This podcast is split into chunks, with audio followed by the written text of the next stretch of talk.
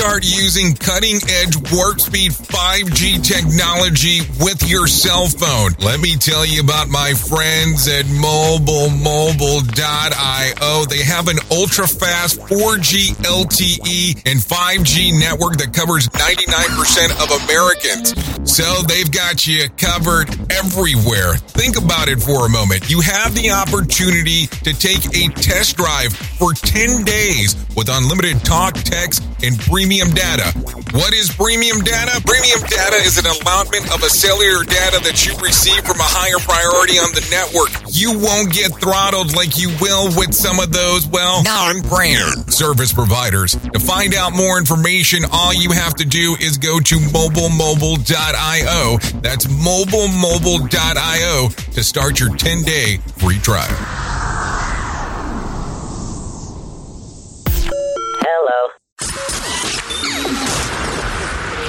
This, this, show is brought to you by Safety FM. The Jay Allen Show is streaming now on safetyfm.live. Hello, and welcome to another episode of The Jay Allen Show. Today's Tuesday, July the 7th of 2020. I hope all is well in your neck of the woods. I know it's been some strange times as of late, but hey, we're making it through it together. Well, I don't want to take too much of your time at the very beginning of this thing, so let's get it started. I'm going to tell you today's episode is going to run a little bit longer than normal, so I want you to be prepared. But I think it's going to be one that you're going to enjoy. Today, I have the opportunity to speak with Blair Boyd. Blair Boyd is the host of a new podcast that came out that's called Safer Than Your Average. I want you to take a listen to this conversation that I have today with Blair Boyd. And he talks about an episode that actually was released yesterday, July the 6th. But I want you to take a listen to what he has to say. Enjoy it now on The Jay Allen Show. Blair Boyd, how are you? I'm good, Jay. How about you? Oh, can't complain. So Blair, let's start off. I know that we we have briefly spoken in the past, so this is going to be an unfair interview because I already know some of the answers. So I'll kind of chuckle at it right now. But what got you started into this whole mess of podcasting? So, the Institution of Occupational Safety and Health is the biggest chartered organisation in the UK, and they used to release a magazine every month, and it had an article that told you about professionals' background, how they got started in safety, what they were interested in, some of the courses that they'd done, and a bit about their CV, the jobs that they'd progressed through, and what their hobbies outside their work was. So, being a young, keen professional, want to develop and move on, I used to sit with a pen and pad every month and make notes of some of the training courses that some of these guys had been on, get involved in them, and then really start to research how they got to where they were. I loved that particular article being in the magazine, but unfortunately they stopped it a couple of years ago. And I was having a chat one afternoon with my line manager, and I said, you know, I really miss that article being in the magazine because it gave me some great tips when I was starting out my career. And he said, well, think about a way to resurrect it. Is there any way that we could bring it back? And I said, yeah. Do you know what I'm going to do? I'm going to make a health and safety podcast, and I'm going to interview people that are eminent in the industry. So I started looking around at podcasts, and a guy that grew up in a relatively similar area to me in Glasgow that knew a few friends of mine. Um, he was one of the cool kids when I was a bit more geeky. Um, he started his own podcast and he's getting over a million views per episode at the moment.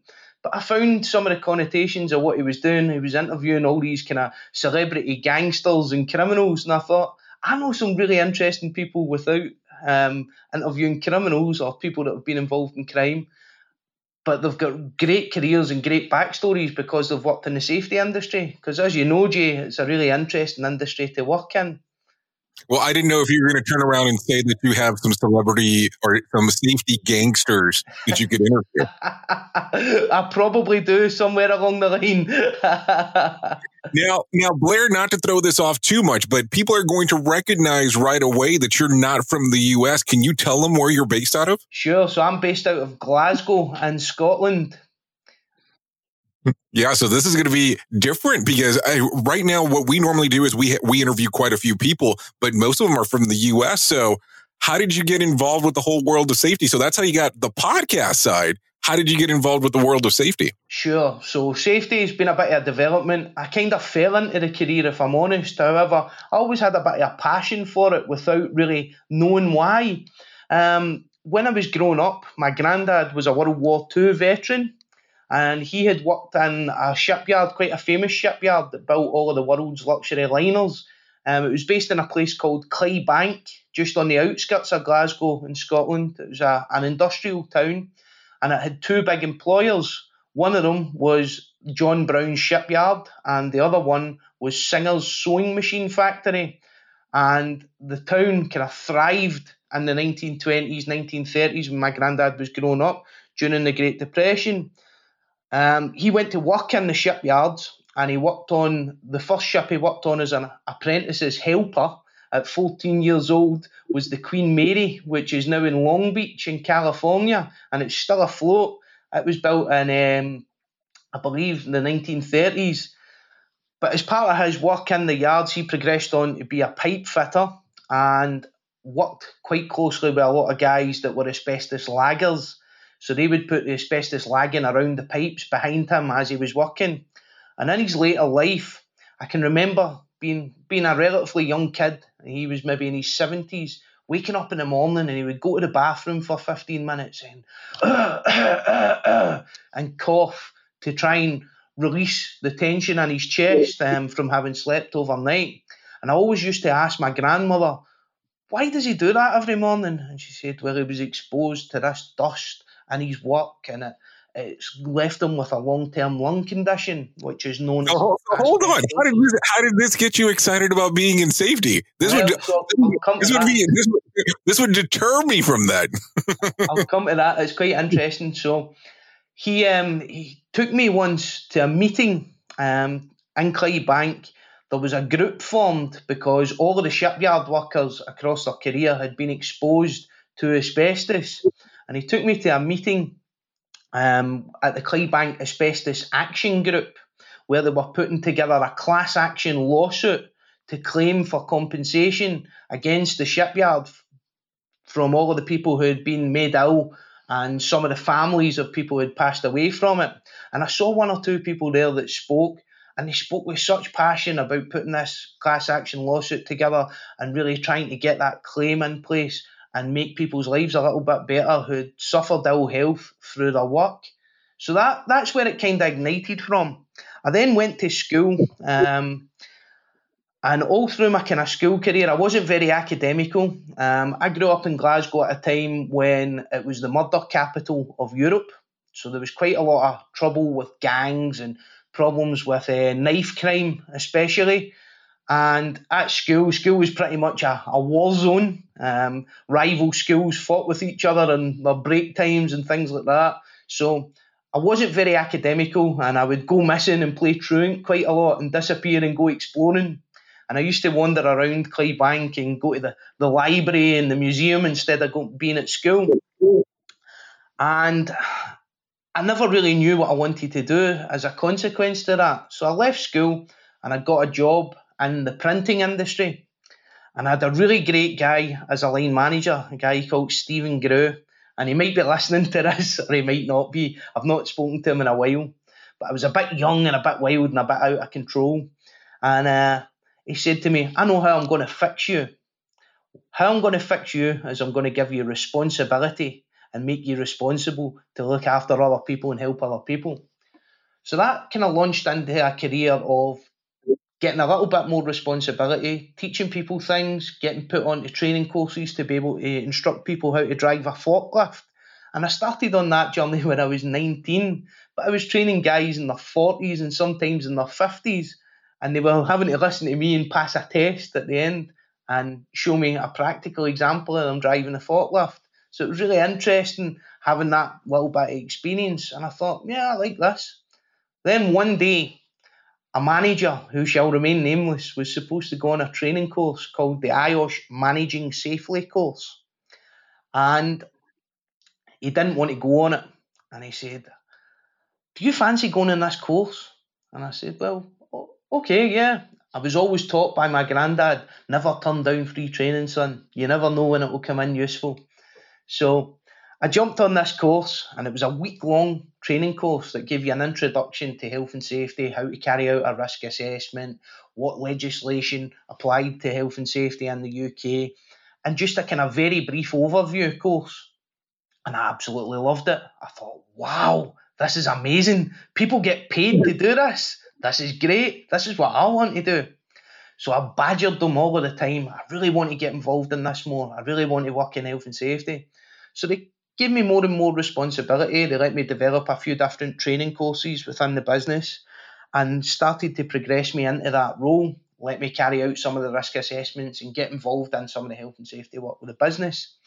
Up to a point where there was a big construction project taking place in our organisation and they were looking at upgrading all the inter- uninterruptible power supplies, and they were also setting up what's probably pretty common now, but wasn't common then because it was a financial business I worked for. They were setting up a data centre within the site that I worked on, and uh, some of the technology was relatively new at the time. So I got involved with the construction guys coming in, issuing their permits, and acting as a client representative.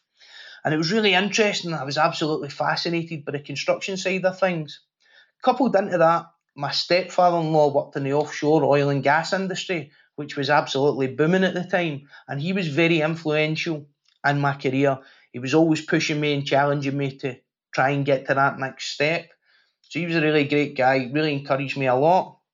And I hassled my employer that much that they agreed to let me go on to do a further education course, a university course on occupational safety and health. Don't go anywhere. You're listening to the home of real safety talk. You're listening to Safety FM. We'll be right back.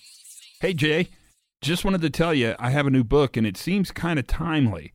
Although I didn't write it for a global pandemic, and by the way, this is my first one, it seems to have lots of legs on this topic. The book's called When the Worst Accident Happens, and it's a field guide to understanding how to begin a restorative process of responding to a horrible event. That book is available now on Amazon. I think you'd like it. Tell all your friends. Are you tired of not being able to reach the people inside of your organization? What if there's a better approach? What if you could contact them in a click of a button?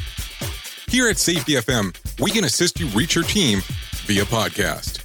How about setting up a private podcast for just you and your team members? We will cover topics that are important to you and your company. Visit safetyfm.com. That's safetyfm.com and click on services for more information about your own private podcast. Safety FM, a safety focused moment venture. And we are back on The Jay Allen Show on Safety FM. And this is coming from a guy who said that he's not very academic. It sounds like all, I left school with very little qualifications whatsoever. Um, I left at 15 and a half, and the school, I think, had a party after I left. They were glad to see the back of me.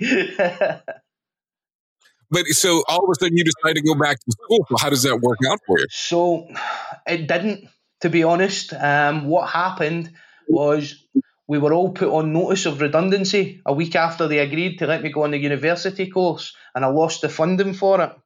And we were told to hang on in there and we would get a redundancy payment, but it could be up to a year before we would be able to leave. And it turned out that it was 11 months for me, but I got the redundancy check through on the Friday and I started at university on the Monday, a year after we were told that and I went back as a full time student at 27 years old.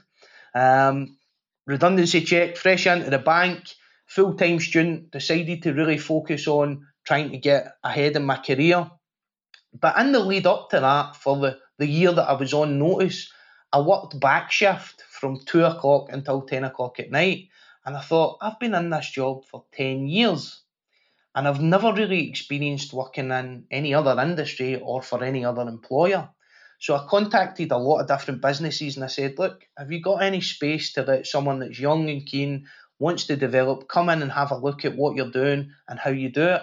And there was a lot of doors closed in my face, and a lot of people said, No, we can't do that because of the liability with the insurance. So I really came up against a brick wall. But one day I contacted a small consultancy, a guy called Willie Crystal, and Willie will definitely be listening to this. He's a great guy, great safety professional. He had just left the, the aviation fire service at Glasgow Airport and he had set up his own consultancy business called MaxSafe Solutions. And it was a training and consultancy organisation. And I contacted him and had a 30 minute call with him. And he said, Right, pitch to me. How are you going to sell this to me? What benefit am I getting of you coming to work with me? And I gave him a pitch and he said, That was excellent. However, I was going to let you anyway. I just wanted to see what your pitching skills are like to see if you could do training.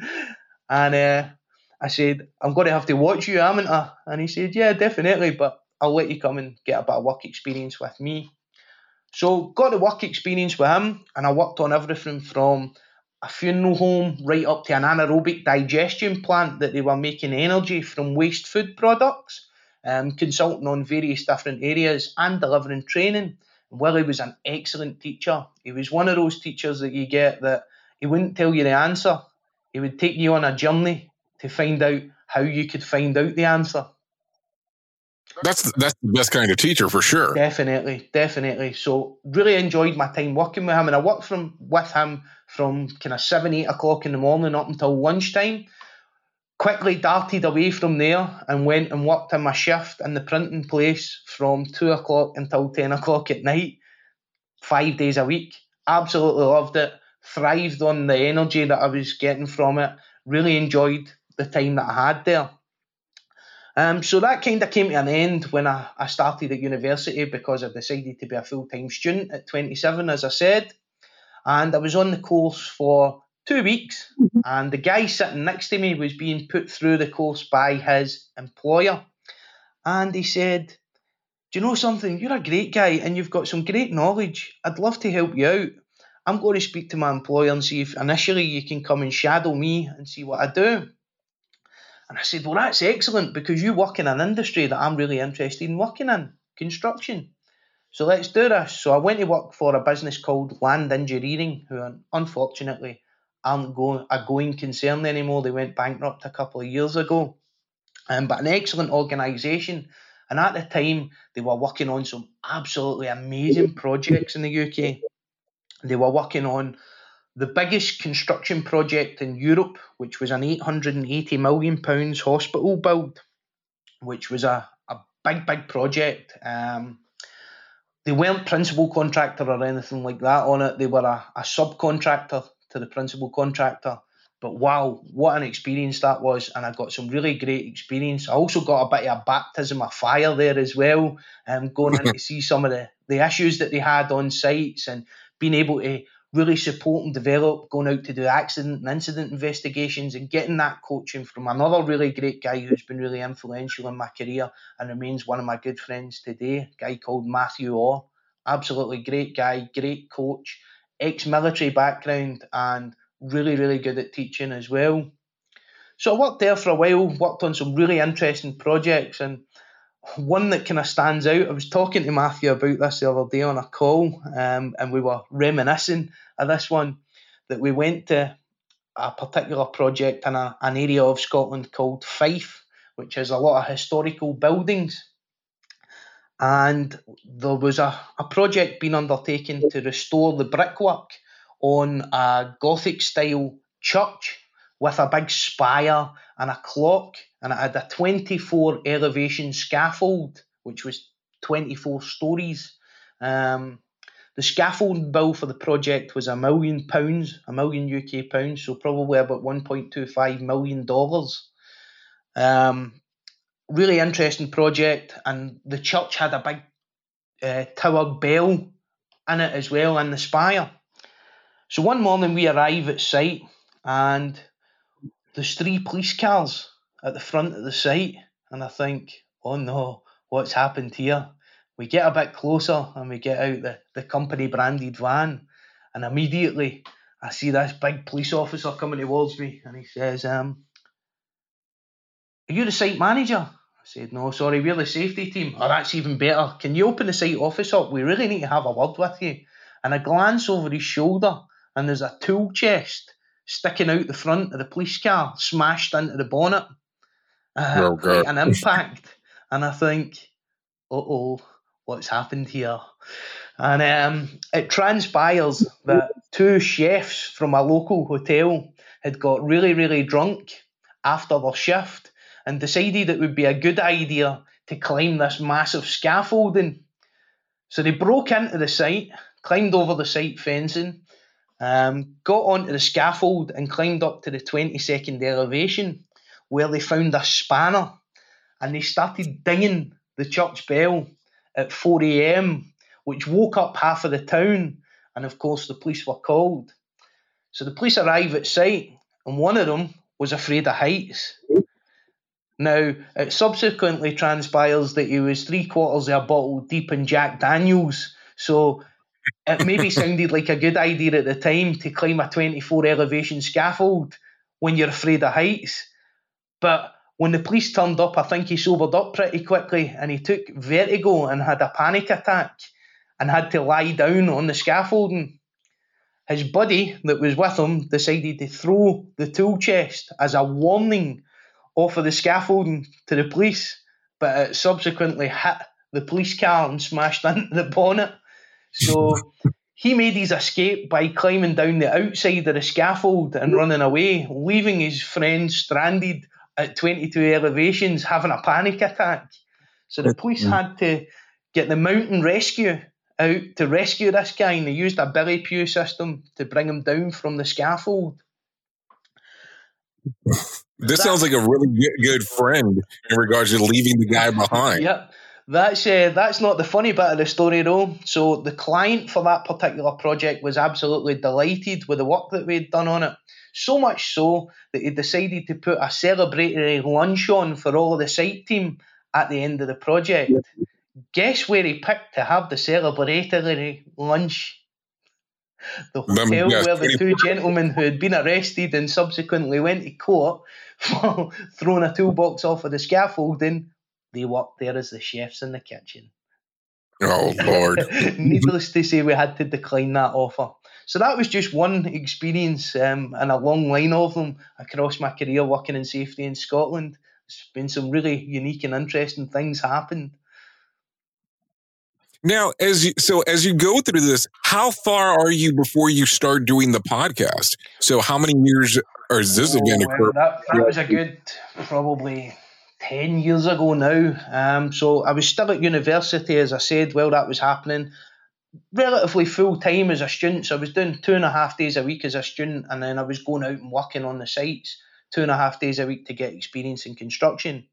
So I got up to the, the end of the first year and I got the opportunity to go and work for an absolutely fantastic business, the biggest construction company in Scotland that's still privately owned, and it's owned by a family, and the family name is on the business. It's called the Robertson Group. Absolutely amazing company, and they had this excellent program called the Summer Interns Program. Now, summer interns are pretty popular in the US, but it wasn't a very big thing when I was at university in the UK. So I was really lucky to get on this program. And I worked for an absolutely brilliant woman who was a group safety manager called Claire Walsh, and I had a great safety director called Ken Miller. And they worked as a team um, pretty closely. They had some really great people working for the business at the time as well. And I was actually talking to one of them today. He was a bit of a mentor to me, a guy called Murray Proven. Murray was an HSE inspector, so he was a regulator, if you like, in the industry for a number of years before he finished up with a regulator and went over to the dark side to work for one of the contractors. and I got to work with him and ask him loads of different stuff. Like we would be driving around in the car and I'd say to him, "Look at that construction job over there. When you were a regulator, how would you would you have stopped to go and speak to them? what would have been a red flag to you? What would have flagged something up that you would have thought, hmm, I'm going to go and have a bit of a further look at this? And uh, he gave us lots of good information and really helped us to develop my career. So I worked with them on the summer interns program. They sent me around all different construction sites all across Scotland on some really great projects. Um, the new Macallan distillery and visitors centre was one that sticks in my mind in Craigellachie, away up in the remote highlands of Scotland. And that was a great project. It was the first subterranean distillery in the world. The Macallan whisky, of course, is um, very famous worldwide and I really enjoyed working on that project. That was another big mega project, lots of money being spent on it. As I said, first underground distillery, and um, it looked absolutely phenomenal when it was finished. So I'd done that for a few months, but they recognised that I was very good at what I was doing and brought me in for a meeting one day and said, Look, we want to offer you a full time job. How would that work with you going back to university? Would you be willing to drop down to part time? And I said, Yes. And they said, Well, we've not told you what the job is yet. And I said, Okay. And they said, We're going to put you in charge of health and safety for all of the residential businesses. And I was absolutely crestfallen. I was devastated because I thought, house building, I don't want to do that. I very, very quickly realised that house building is the Rolls Royce of the construction industry because if you can build houses, you can build anything. The reason being, the projects are really, really fast paced because the minute you put a shovel in the ground, the clock is ticking for the payback on the money that it's cost to set the site up. Your first six to ten houses are the money that cover the cost of the site, and then you really start to develop in the money from there. That's why they release them in phases. Coupled with that, what is the worst thing that you can put in the middle of a construction project? Members Tell of the me. public. Nah. Guess what happens when you finish the first 10 houses? Members of the public move into the middle of your construction project and you need to start to plan round about them being there and start to really develop your systems so that they don't interface with the work that you're carrying out and they still have a normal life because a lot of the houses that we built with the Robertson Group were very, very expensive houses, very high spec luxury homes. So really developed there, got to work on some amazing projects with them, some really great residential projects, and there was a small business that was a relatively fledgling business when I first started with Robertson Group within the group called Robertson Partnership Homes, and they only had a couple of sites, and their business model was very clever. They were building social housing for local councils and they would identify a plot of land that they could maybe build 350 or 400 houses on and go to the local council and say, we can build this for you for this much cost. And with the housing shortage in the UK, the local councils would say, that's excellent, let's do it. Nine times out of ten. So they very quickly grew, and the growth was absolutely exponential. It became a massive organisation in its own right. Um, so I got some great experience working with some really interesting sites, and a, a really great director to work with there, or directorship team that were really intuitive and let me develop some of the kind of safety community side of things. Um, we didn't call it safety community then, that came later with a gentleman called Eddie Woods, who I'm working quite closely with now. Um, but really trying to develop the, the influence at site level of the thinking of the guys actually delivering, guys and girls actually delivering the work for you and undertaking the work. So really interesting, enjoyed it, enjoyed my time there. I watched this TV program one night with my long suffering wife, and I said, "Look at this! This is amazing!" And it was a TV program called Paddington, and it was about Paddington railway station, not the bear, um, down in London. Bear comes to mind right away. not the bear. It was about the railway station and the operational railway and how they maintained the railway around Paddington Station down in London. I said to my wife, "This is fascinating. There's a whole world that goes on at night that we don't know about to keep these trains running." Mm. And I said, "I'm going to work in that industry."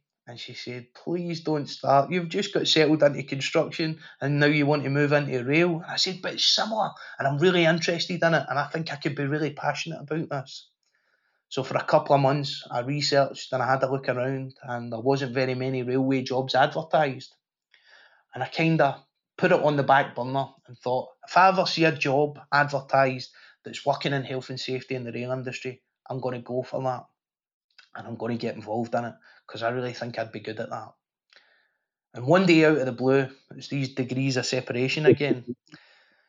I was on LinkedIn and I accidentally clicked a link on a post and I don't know how I ended up on the page and I saw this job advertised for Siemens Mobility, Rail Infrastructure UK as a health and safety advisor for their signalling and telecoms business and I thought I'm going to apply for that just in the off chance I probably won't get it, but I'm going to apply for it and see what they say.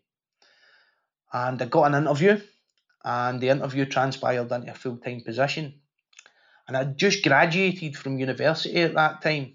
And at the time that I graduated, I was very fortunate to be selected as the court medal winner, as the most academical person of the year. And I was given the great honour to graduate first in my class and I got the court medal, which is a medal that you get, and you get an additional certificate on top of your degree certificate, and a photograph taken with the dean of the school and all that stuff. It was absolutely amazing, and it was a real, real honour. So I was talking about that in the interview, and they said, "Look, you've not got any rail experience, and this is a totally different world from what you're used to working in. Some of the stuff's similar, but we're going to give you a shot at it." And I was delighted to get this shot.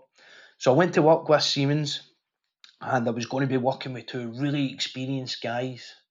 And I started on the Monday, and one of the guys that worked with me, um, lovely, lovely gentleman called Mick Howard, um, he went off to have a quadruple heart bypass. Um, he'd previously had heart operations, and he went off to have the have the operation, and unfortunately, he didn't recover from it, and he died as a mm. consequence of complications from the operation.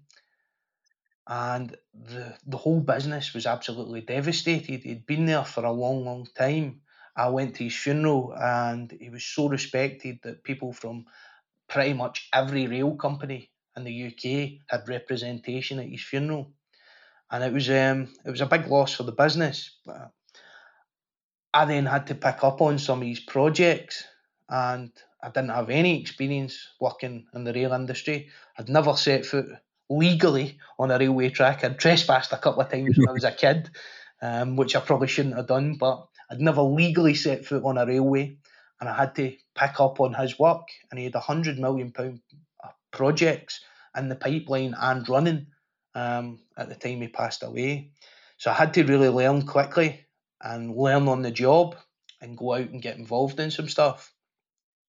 So I had a good guy that I worked with there, a guy called Tom Waddle. He pushed us on and said, go out and work with the guys and see what they do on a nightly basis and understand the job before you start to, to do safety. Get involved and help them out with some of the operations that they're doing, pulling cable and learn from the inside out effectively, which I done was excellent.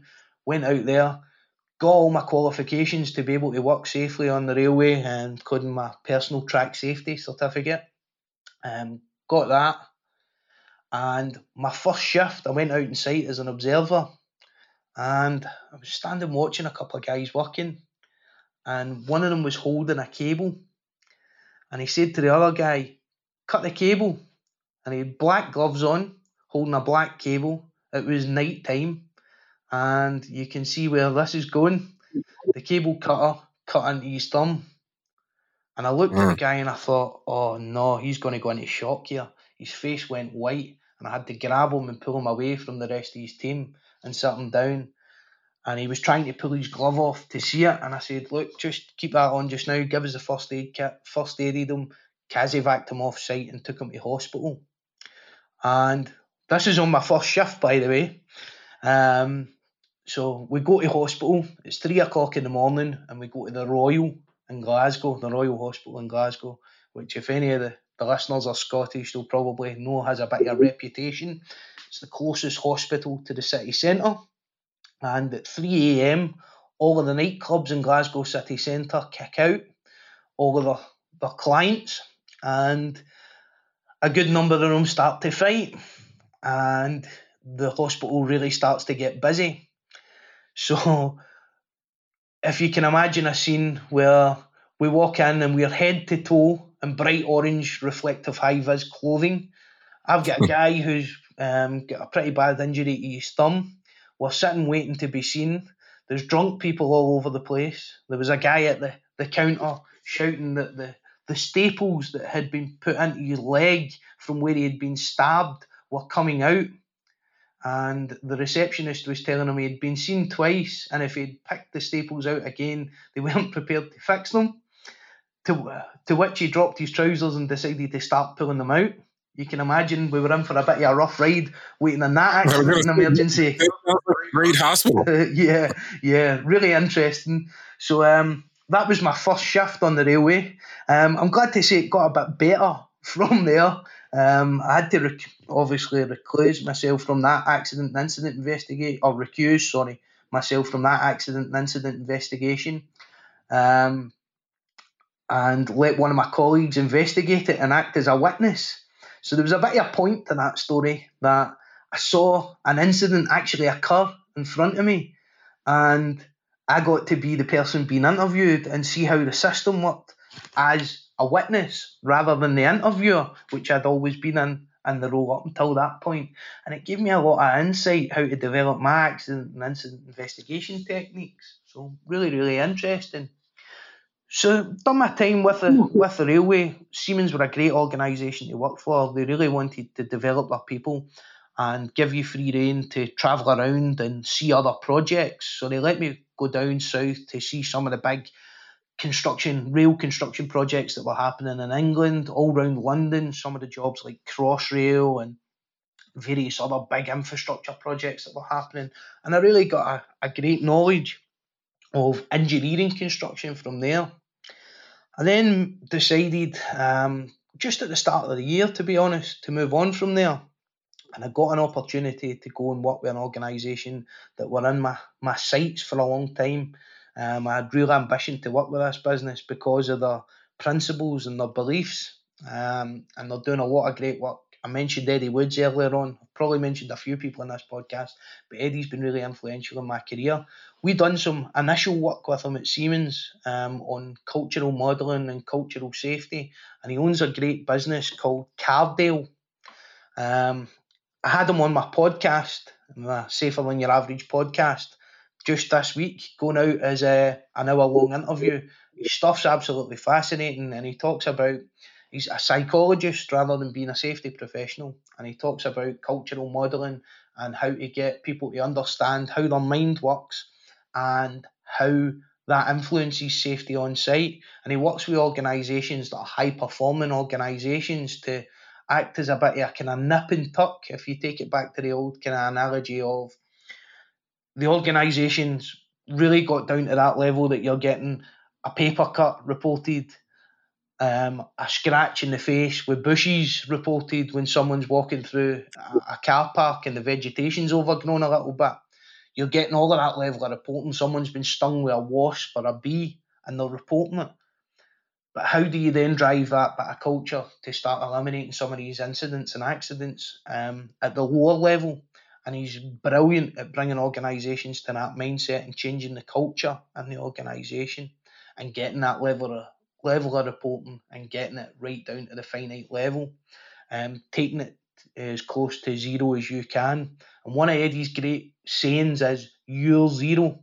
So it's not the company zero or the safety professional zero, it's the individual zero. What will you accept as your zero accidents or zero incidents? Because we all go out to work to get home to our family and to make money for our family at the end of the day. Don't go anywhere. You're listening to the home of real safety talk. You're listening to Safety FM. We'll be right back.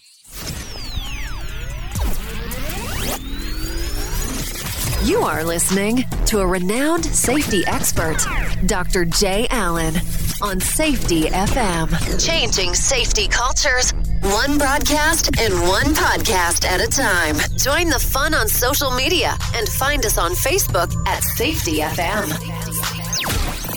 Hi, I'm Luke. And I'm Brenna. We, are, the Farm Finders. When we first got married, we dreamed of owning land and building a self sufficient lifestyle. But we soon saw that buying land was almost out of reach. Land was expensive and hard to finance. But we couldn't just give up on our dream of being landowners. To be honest, it was a pretty discouraging problem but we were determined to find a solution. So we started a company called the Farm Finders to find properties that anyone could afford. That was a few years back, and today we're proud to say we've helped hundreds of people make their landowning dreams a reality. There's something inside each of us that wants a piece of land to call our own. Here at the Farm Finders, we can make that happen. If you're like us and dream of owning land, then check out our website at thefarmfinders.com to find that perfect property.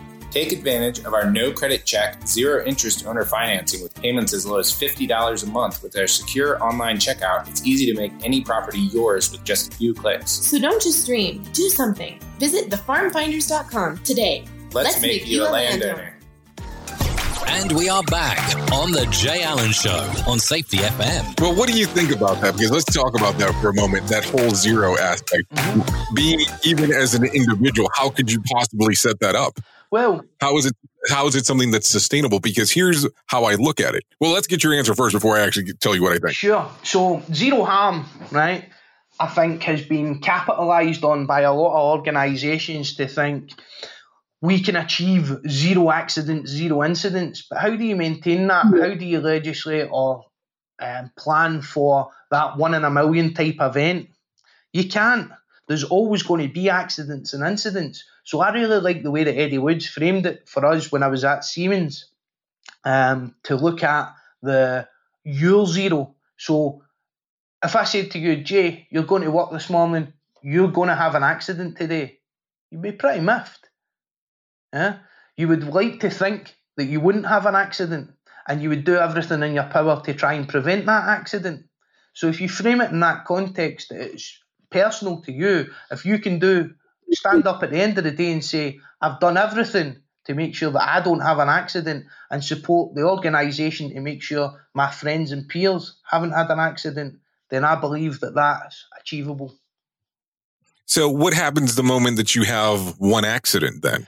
Doesn't that kind of throw the whole thing out the window? Because what is what are we deeming as an accident would be the other question too. Sure. Because if it's sure. if it's one thing, it changes everything. Because let's say, for instance, well, you we won't say where the person actually dismembered his finger, as you were referencing earlier. Yep. But if you have a finger cut. Mm-hmm.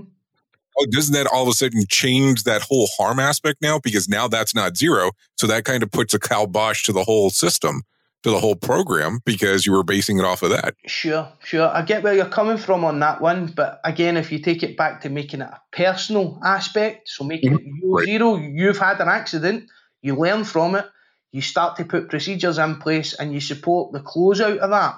And a lot of the guys that worked with me in the rail industry, if they had an accident or incident, they would say to me, I'm glad you're investigating this and you're coming in because we know that you're here to try and make it better for us and make sure this doesn't happen again. We know that you're not just coming in as a tick box exercise to make sure that we get away from this and the company's protected. You're really coming in to find out what happened, how we fix it, and not put personal blame on someone or go for the, the kind of legal aspect. You're there to develop it and you really do care about it. Yeah, but I guess when you start saying about going into blame on people in particular, especially when you're talking to people inside of the organization that are saying that to you, yep. that means that they're still, they're still using what we call quote unquote system one or behavior based safety, opposed to looking at it as safety differently. Because safety differently automatically realizes that people do make mistakes. And that is kind of it's kind of the common groundwork. I, I get flustered, and just me personally, of course, when people start talking about you know, the zero thing because I just don't think that it's obtainable. And, and don't get me wrong, Paul O'Neill talked about it for a long period of time on Alcoa, mm-hmm. and that was kind of the driving force and some of the things that some of these bigger organizations are doing out there. But I just don't think that it's realistic because even your best worker makes mistakes. They just know how to. Uh, they know how to cover it better. They've done it so many times that they do the workaround as they do it. So that's why I'm, I'm a big, I'm a big proponent of even an organizational performance or safety too, however you want to deem it, when people start talking about it. Cause I'm always like, there's there's better ways to do things and most of the times what takes place is the people that work for you or with you understand it better than the people that are inside of the c suite Sure, sure. And how we got around that, or how we started to manage that, was looking at bringing in the non technical skills aspects and realizing that people do make mistakes. One of the things that used to rub me up the wrong way with incident and accident investigation was you got a closeout and it would say human performance failure or lapse in concentration. and I used to be tearing my hair out saying, well, why did they fail to concentrate? What was the underlying thing there? So we really started to develop a scheme of non-technical skills. So you have your technical skills that you can train people for and educate them for, and it goes on their experience. But your non-technical skills are formed by your upbringing, your background, the experiences that you've had in life. And what we found, especially working in the west of Scotland, people don't like to speak up about things. So the year zero thing was bringing it back in and framing the language in a way that it was taking the zero harm thing and saying, look, we're not telling you you're not going to have accidents. What we're telling you is do everything in your power not to have an accident. Cooperate, collaborate with your peers, work on it, and make sure that you're doing everything in your power to eliminate that accident. and how did you see what was what, what was the, what was the success rate that you saw after that occurred Do you know we had great successes in bringing that in, and the biggest success for me was getting people in and really changing the mindset.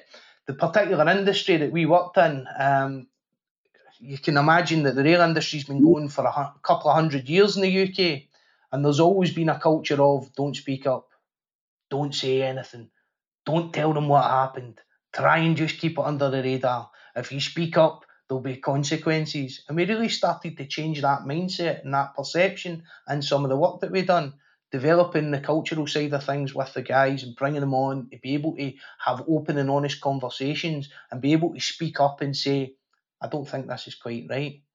To the point that we started to bring it into other areas of the business like fatigue management, that guys could say, Do you know what? I feel tired. I don't feel like working tonight. I'm capping this shift here and I'm going home without any punitive action or consequences. So it was really taking a, a mature cultural approach and developing that through. Well at least they're be, they're able to be honest enough to have that discussion because some people inside of organizations don't feel comfortable enough where they can do that where they can turn around and say hey i'm not feeling it today. And it's not the excuse to leave work but it's really more along the lines of saying hey you know it's a fatigue issue and that's why i want to go blah blah blah blah blah and continuing on because some people don't feel comfortable enough to telling that to the people that are being that supervise them quote unquote But if you put someone in that safety critical environment where there's class two trains running about at line speed of 125 miles an hour, one mistake, it's good night Vienna, Oh, right. isn't it? There's only going to be one winner. yeah th- well there's normally only going to be one mistake is normally how it occurs Yeah, totally, totally. So having that mature approach to things and being able to speak up and say, I don't feel like this today, fine, go home. Um, so that that was the kind of cultural development stuff that I've done there. I then wanted to move to the organisation that I'm at at the moment because of the principles of the organisation. They're moving towards green energy as their, their main resource and moving away from the traditional coal-fired power plants, closing all of them down and moving towards the kind of renewable and sustainable energy projects. Really, really fascinating work, and I've really enjoyed getting involved with the business. They've also got a great culture and a great maturity around them, um, how they frame the language of what they're doing and some of the great work that they're doing. So let me ask, because of course, with them knowing now that you're doing the podcast, what are they telling you in regard to doing the podcast of the safer than your average? What are they, how do they feel about you talking about some of the things that you talk about? I've not really had any feedback as of yet. Um, apart from telling my Good. manager that I've uh, started recording these, I don't know if he's seen any of them yet, so we'll see how it goes. But it's been really good, really positive, to be honest. Um, I've had some great feedback from the industry. Some of the, some of the people involved in the industry have came back to me and said, "Brilliant, we're really enjoying these. It's given us ideas." A lot of the ex-military guys, so ex-military to health and safety seems a pretty well trodden path in the UK, and the new pre- incoming president of the Institution of Occupational Safety and Health is an ex military guy. I've done a podcast with him a couple of weeks ago, a guy called Jimmy Quinn. It'll be releasing in a few weeks' time.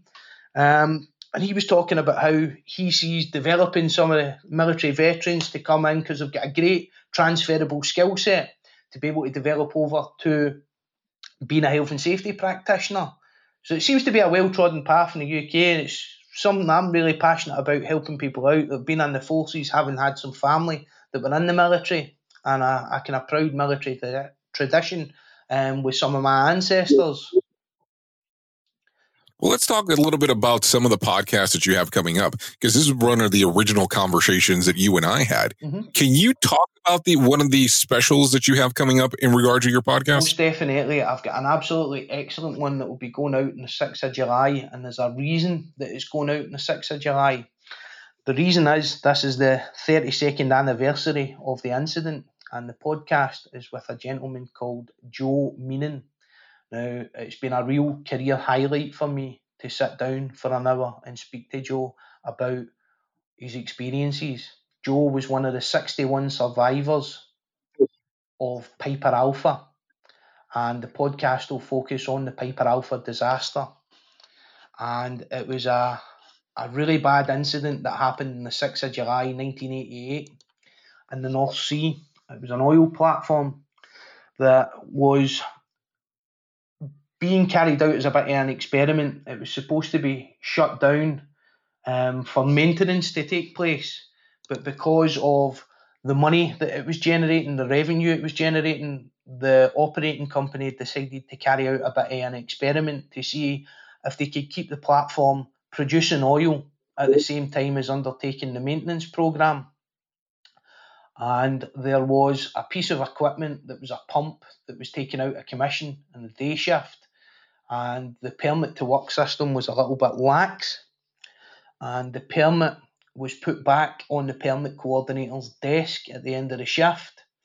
Um, the other pump that was still operating, the twin pump to that one that was still operating, was uh, failing on the night shift, and the decision was taken to try and re energise the pump that had been removed, but the blanking plates hadn't been fitted properly and it led to quite a significant explosion.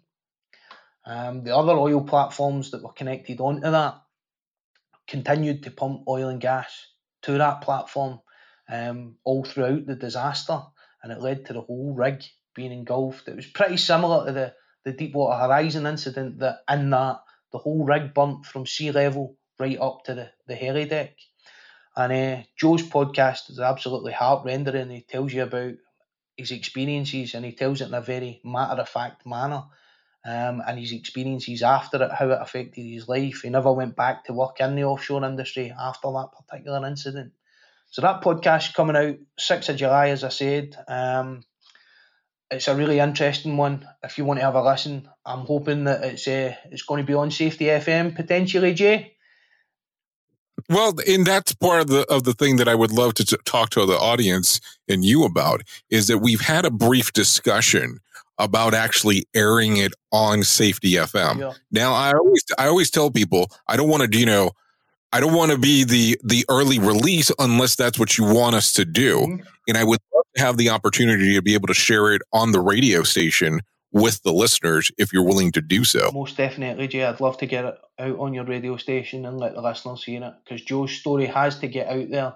Um, he didn't do a lot of public speaking after the incident. Um, he didn't really get involved in anything like that at all.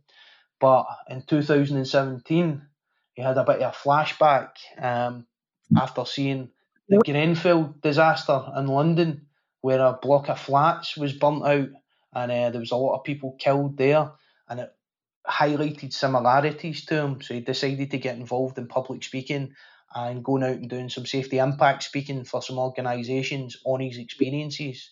And uh, just to, to wrap it up a little bit and frame that into a little bit of context, Joe actually jumped off of the heli deck, which was 175 feet, into the sea and survived. Wow. And and the thing that he's able to sit down and have the conversation with you so many years afterwards, I mean, it, regardless on how you look at it, it's an emotional event. Of course, of course. On how this occurs and him still, you know, being able to survive from it. Mm-hmm. And then the other portion of you being able to him actually coming onto your show. Let's just, let's just be real and having the discussion. And I mean, when when somebody's having the discussion about something like that, just kind of like you were doing, mm-hmm. you're reliving certain portions of your life and that's what he's doing as he's telling you the story. Sure, sure. And um, the whole thing off of the back of the the podcast that I've done with him, it's a real, as I said at the outset, it's a real career highlight to me. I studied Piper Alpha and the Piper Alpha disaster at university um, in quite a bit of detail as a, a kind of group project. And it really stuck with me. I read a, a, a, really great book called Fire in the Night by a guy called Ian McGinty um, that Joe's story features in. And they name him it. And I thought to myself at the time when I was studying that and reading that book that I'd love to meet that guy and just understand a little bit more about what he went through and the experiences that he had. And uh, it was a real privilege to sit down with him and be able to get that one to one talking with him and talk the whole incident through. So, of course, you know, I'm going to have to ask the question: How were you able to to find him? So he had done some speaking for one of the the IOSH the IOSH North East branch um, a couple of months before. I decided to try and get in touch with him to do the podcast, and our regional branch, uh, our IOSH regional manager, a gentleman called Anthony Atencio, Anthony's a great guy. He's actually American, but he lives over in the UK now. Um, he's done some brilliant work. He's been really, really encouraging and developing the podcast, and he's done some great work to support us. I asked him to reach out to Joe and ask him if he'd be willing to speak to me, and he said, "Okay, no problems. I'll get in touch with him." And he got back to me the next day and said, "Yeah, he's willing to do it." And it was as simple as that, just an email, and we spoke on the phone and decided to run with it. It's interesting on how sometimes those things work out because sometimes when you sit around and go, well, I don't know if it's going to work, boom. Yeah. And something like this occurs.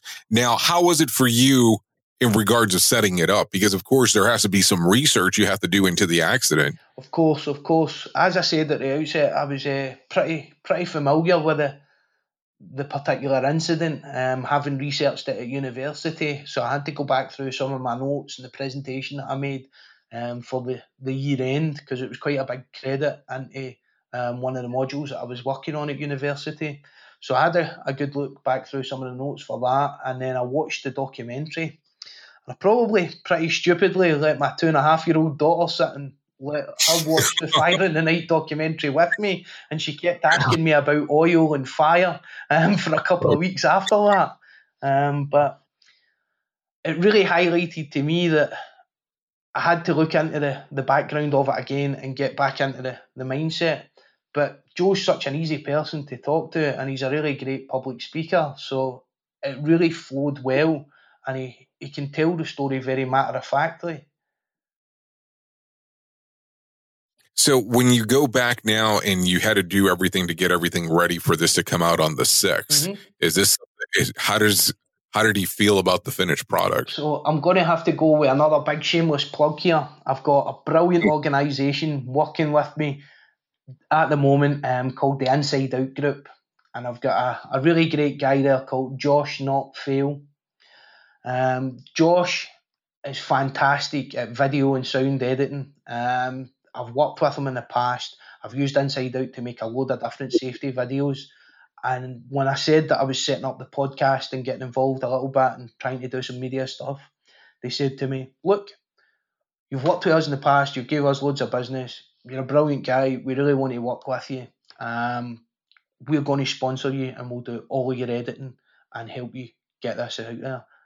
So Big shout out to so hold on, so hold on. You have, you, have editors that are doing this stuff for you for free. Yeah, yeah this def- this definitely sounds like you know what we would call here in the U.S. a drug deal. You get the first the first few ones for free before they start doing. no, no, they've done it totally free up until now. So big shout out to the Inside Out Group. Absolutely fantastic business. I've really enjoyed working with them. And if you're in the UK and you want to make some safety videos or even in the US and you want to fly them over, I'm sure they'd be happy to come. Um, they're really good at what they do. Check out our website. They're online and they're based out in Nottingham in England. Well, I'm sure if anybody can fly, they they would probably be willing to come out here for sure to Of do so. course, of Now, course. now, Blair, if people want to know more about you and the podcast, where can they find out more information? Sure. So you'll find me on LinkedIn, um, Blair Boyd CMIOSH on LinkedIn. I've also got a Safer Than Your Average LinkedIn page. I've got a YouTube channel, which we post all of the videos of the podcast being recorded on YouTube. We're on iTunes, we're on Spotify, and we're on the Google Play Store as well. That's Safer Than Your Average is the name on all of them. Then let me ask a strange question here. What is the frequency on your episodes? How frequently do you have them come out? At the moment, I'm releasing one every week, Jay, to be honest. Um, I'm really enjoying recording them. I recorded four in the first week that I decided to do this. Um, I've released three so far. There'll be another one coming out on Thursday at 7.30pm UK time. Um, really great stories. I've had some really great, interesting characters on. Next week's one's going to be really interesting. It's a guy called Bill Cassells. He's an absolutely fantastic guy. I've known him for a couple of years. He owns a business called Oxalate Training, and he's got a real background. Again, he worked with a regulator, and if you're into science, he also worked with the. And you'll forgive my my ignorance here. I can't remember the guy's name off the top of my head, but he worked with a scientist that done all the research in the UK about giving spiders illicit narcotics, and they wove a web with a strand missing every time they took some of the narcotics. It's a pretty famous research paper. Bill was a bit of an understudy to him in his early career. So really interesting, eccentric guy, and he's a mad inventor as well. He's invented loads of different um, safety kit and kit for testing local exhaust ventilation systems. So check that out. It'll be on release next week.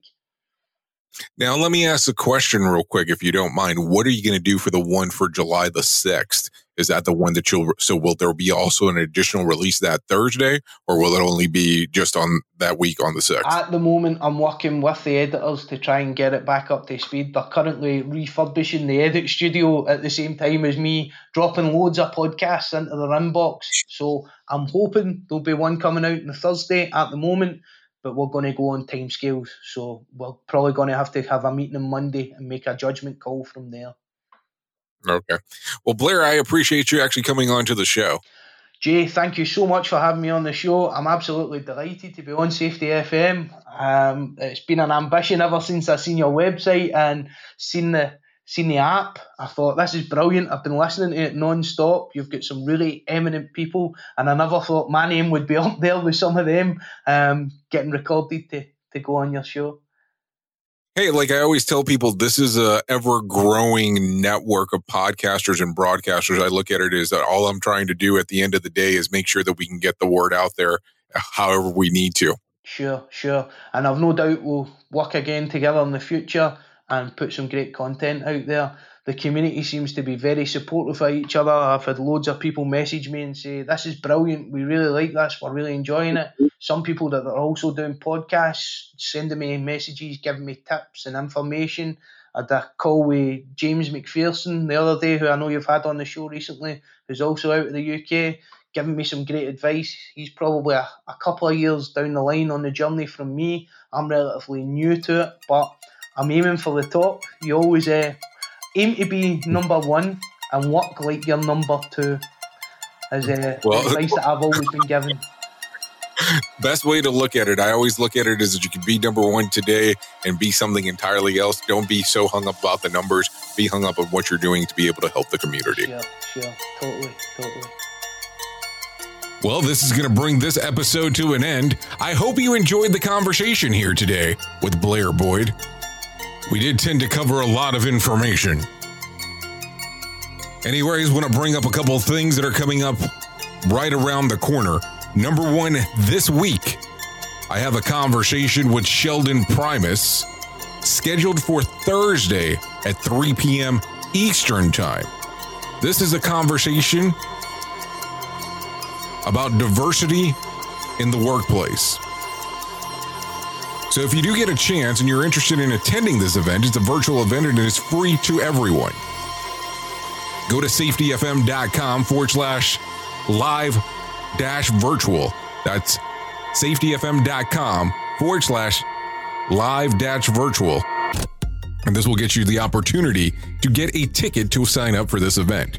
Now, this event is going to be a virtual event, but we are not broadcasting it on safetyfm.com.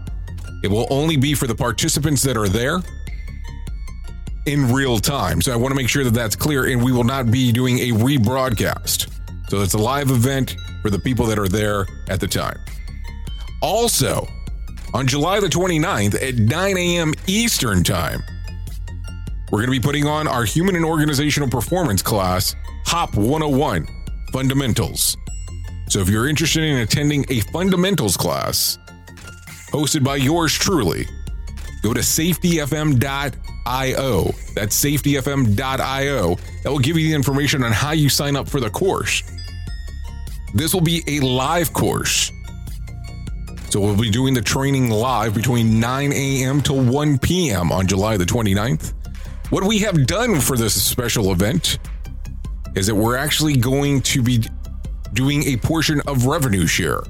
So you can come to our website at safetyfm.io and sign up for an affiliate link. And even if you're not attending the event, you can help promote the event. And for every ticket that's sold with your affiliate link, we will give you a 5% commission for assisting us in promoting the event and selling tickets for it as well. And of course, we have a contest going on right now at the same time, too, to give away tickets for our Hop 101 course. So you can go to our website, safetyfm.com forward slash contest, and enter in right there. Anyways, thank you for always taking a listen to what we have going on here at Safety FM. You are definitely the best part of Safety FM, the listener. As you are aware, Safety FM is the home of real safety talk. We'll be back with another episode of The Jay Allen Show before too long. Goodbye for now. Want more of The Jay Allen Show? Go to safetyfm.com. The views and opinions expressed on this podcast are those of the host and its guest and do not necessarily reflect the official policy or position of the company. Examples of analysis discussed within this podcast are only examples. They should not be utilized in the real world as the only solution available, as they are based only on very limited and dated open source information. Assumptions made within this analysis are not reflective of the position of the company. No part of this podcast may be reproduced, stored in a retrieval system, or transmitted in any form or by any means, mechanical, electronic, recording, or otherwise, without prior written permission of the creator of the podcast, Jay Allen. This episode has been powered by Safety FM. So, do you feel like you're missing out on what everyone is starting to do now? That live streaming thing, and you don't know where to start or what to do? I have the resource and the information to provide to you in regards on how you can stream onto 40 social media platforms all at one time. Yes, that's 40, 40 social media platforms all at one time. All you'll need to do is go to safetyfm.com forward slash one. That's safetyfm.com forward slash one. That's O N E. So just in case, and you'll be able to start live streaming just like you're hearing people starting to do right now, up to 40 social media platforms.